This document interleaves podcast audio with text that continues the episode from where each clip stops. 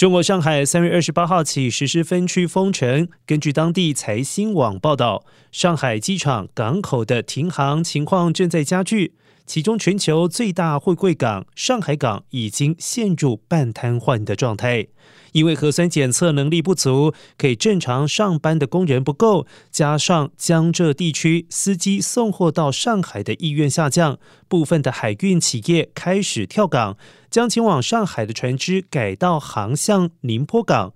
此外，最近一周以来，上海虹桥、浦东机场的国内航班取消率超过八成。